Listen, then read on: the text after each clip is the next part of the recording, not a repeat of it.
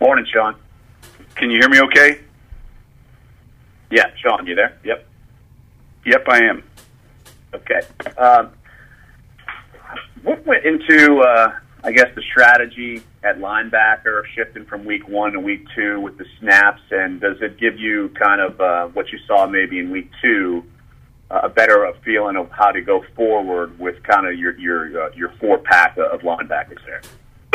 I think it's a good question, and I would say early in the season, one of the one of the challenges is sorting through the snaps and the exact roles for that position, and I'm kind of going through the same thing relative to some of the receiver snaps, and hopefully quicker than later, it'll begin to become clear. And, and it's not like it's an ongoing competition. Uh, we're always competing, but it's it's it's trying to package your personnel groupings that you think give you the best chance to win. And so you saw a little difference from week one to week two. Some of that might be predicated on the type of team that we're getting ready to see. Uh, but I do think it, it's something that is not it's not uncommon at the start of a season as teams you know begin to start play where you're you're trying to figure out the balance of what you're doing with your tight ends um, and, and so specifically to a couple positions. And then Sean what's what's kind of the difference when you're so used to having say your middle linebacker on the field every down and it seems like from one play to another you could have a different kind of Mike linebacker. What's the challenge in kind of going with that uh, with that situation? Well, look, we're playing so much of the games in in, in the substituted sets, so let's go in reverse order and start with your nickel package and assign a certain percentage at least to that, and then look the very normal or typical way would be that the Sam and the nickel rotate on and off between base and sub. Um, I don't think it's a, a, a big jump if your Mike in the base becomes the person who's rotating with the with the nickel and sub. But I, I would would also say that it probably is is less the norm.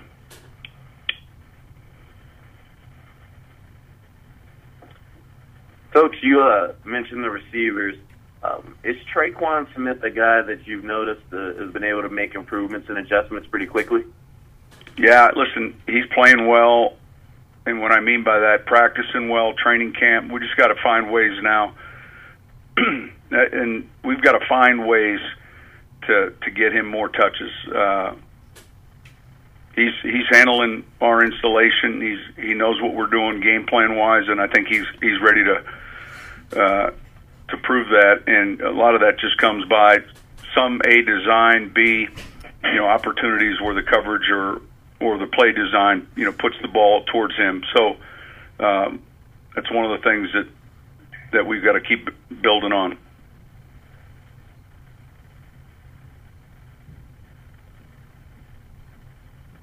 And then, Coach, obviously, uh, Falcons this week. Uh, the running game, just whether it's in the uh, the game plan not being able to be executed because of the situation. Uh, what have you guys been doing to kind of uh, get the running game a little bit more of what we've seen from you guys? Well, look, it'll be an important part of this week's game on the road. Uh, obviously, uh, this past week, you know, we when we rushed it better in the latter part of the game, it helped us offensively. Prior to that, we missed a ton of opportunities, just scoring opportunities. So, uh, you know, as you go through an update with your players where we're at and keys to what we think are important in winning and losing, that, that certainly sits at one of the top. Sean, how have you guys handled the uh, communication device with the linebackers going in and out? Well, it's pretty easy. I mean, look, if this past week, for instance, AJ, you know, it's who's on the field in all the packages. So if he's on the field, it's Sam moving to Mike and sub. he's got the helmet. You know, the week prior we left it on the Mike, so it just it just depends on. It's it's really uh, pretty simple. Sean, two games in, does Atlanta look, I guess, significantly different than, than years past? Are they pretty much the same? And I guess especially defensively, if they don't have a Deion Jones and they don't have a, a Keanu Neal.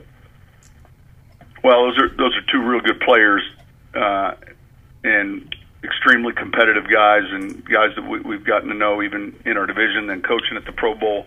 I think that uh, uh, to Dan's credit and and Marquand and those guys on their staff, they they coach a uh, a, r- real uh, high energy defense. When when you watch them pursue and get to the ball, I mean they'll they'll play a lot of single safety. It's the same package from a design standpoint that you've seen on film, and I think that uh, you know players need to understand the coverage structure. Uh, both in the running game and the passing game, but um, but I, I look, those are those are two good players. When you watch them, though, they played Carolina very well last week.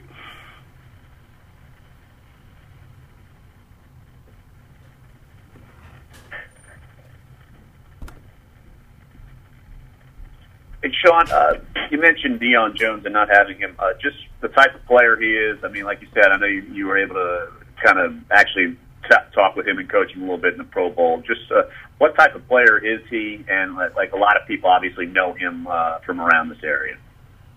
Well, he's he's extremely instinctive. Uh, he's a great individual. He's, he's all the things you look for. His makeup.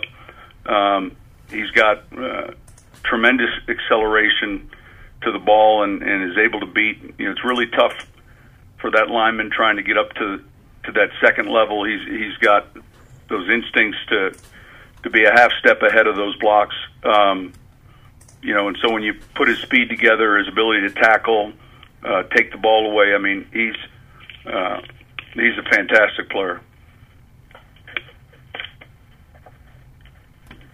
Sean, when you And mentioned also know. Yeah.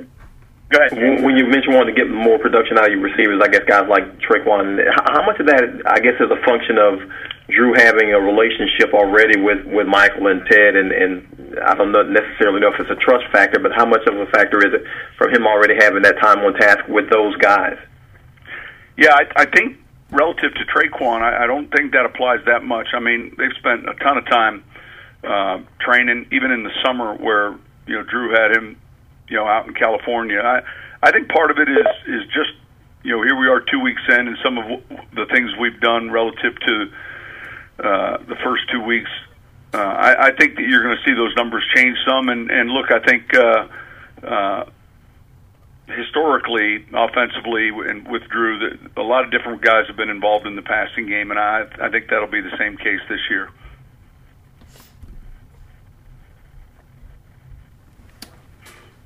All right, thanks, guys. I want to say.